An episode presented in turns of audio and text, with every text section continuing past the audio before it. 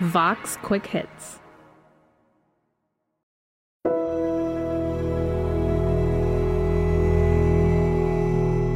I'm Alanna Okun, deputy editor at Vox.com's The Goods. I edit an essay series about the purchases we make, big and small, that affect our lives.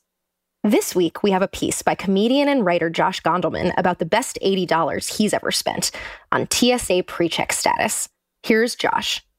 The only thing better than arriving at a destination and finding no line to get in is realizing there is a line and getting to cut straight to the front. You get the gratification of your roller coaster ride or purchase or concert entry faster, and you receive the added benefit of feeling better than other people. Not qualitatively better, just luckier. For one brilliant moment, you're the one who's friends with the band, or at least the one who remembered to call weeks ahead to reserve a table. Someone has to be first in line, right? And why not you? Of all the lines we wait in, the one to pass through airport security might be the worst. The baseline barrage of privacy invasions you undergo just to get to your gate is comical in its authoritarian overreach. You take off your shoes to prove that they're not bombs. Then you pull out your toiletries, which you have already separated into too small to be a bomb quantities, to prove that they are also not bombs. You put your laptop on the conveyor belt so it can be scanned for any bomb like properties. And that's the simplest, most privileged experience of airport security. It's the level I face as a white cisgender person. But there's an additional level of scrutiny given to anyone who is singled out for attention after they've been randomly pulled out of line or their gender is intrusively questioned. And all the while, an impatient TSA employee shouts instructions at you, as if you should be intimately familiar with every specific requirement, as if you also spent all day, every day, immersed in these strange and arbitrary rules. It seems like a slightly misguided tone. When you get in line at Dunkin' Donuts, they don't condescendingly bellow the coffee options at you. TSA could be more like that. Just say, please remove your belt, without the eye roll. Why do you have to be such a cop about being a cop? The whole time, you're plagued by the nagging feeling that none of it matters, that the security apparatus is all a charade. We've all seen the exposes showing how a local news team can smuggle contraband through a checkpoint.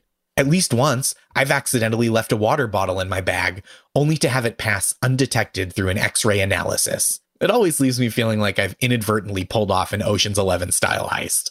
But for the very reasonable price of $85 over five years and a brief screening interview, though the price has gone up since I got it. TSA PreCheck allows you to bypass the worst inconveniences and humiliations of air travel. You can leave your shoes on. You can leave your belt on. You can leave your sweater on. You can leave your laptop and toothpaste in your bag. And, arguably more importantly, you receive the smug satisfaction of passing the interminable security line for a place in a more manageable queue. You feel connected, prepared, and enveloped by a sense of relative calm. I've earned this, you think to yourself. I'm living the life of luxury I'd always imagined. Just because you didn't have to walk through a body scanner in your socks or, whew, barefoot. Our standards for comfort at the airport are so low, and yet exceeding them provides so much joy. It's not even like anything that exciting is waiting for you on the other side of security.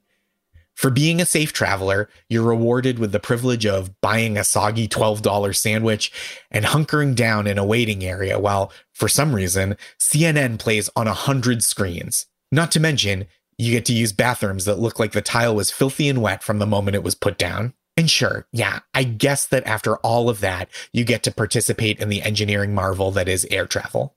But it's not what you're getting that matters, it's what you're missing. It is an amazing trick that TSA can make walking through a standard metal detector feel as refreshing as a stroll through Central Park. I fall for it every time, like a child whose grandfather keeps magically finding quarters behind his ear. And it's all for the cost of a few dozen dollars, plus the willingness to wade neck deep into a moral gray area. My wife and I got TSA pre check status three years ago. We were able to because we had $160 of disposable income, an afternoon we could comfortably take off of work, and no criminal records. There was a lot of privilege at work to make this possible. But if I ever had to give up my pre check status, there wouldn't be enough $14 plastic bottles of in flight bourbon in the world to drown my sorrows. Pre check status is incredible, but that doesn't mean it's good. It's not a new observation that the American justice system has two tiers. The wealthy, and often the white, have the ability to twist and pervert it for their own gain, bending rules or financing their wholesale rewriting. And those who lack the means to distort the system for their own ends are subjected to the pitiless letter of the law. Nowhere is the bifurcated nature of American justice more nakedly on display than in the presence of the TSA pre-check line. While the general boarding class is subjected to all manner of indignity, the people with pre-check breeze through while experiencing just the briefest overture of security theater. It's hard not to look at the literal fast lane afforded to the haves and the backlog of bureaucracy assigned to the have nots without seeing parallels. By allowing purchasers to bypass the most obnoxious overreach of the national security apparatus, the very existence of TSA PreCheck is both deeply fucked up and a phenomenal return on investment. Not only that, but you're essentially paying money to become complicit in the surveillance state.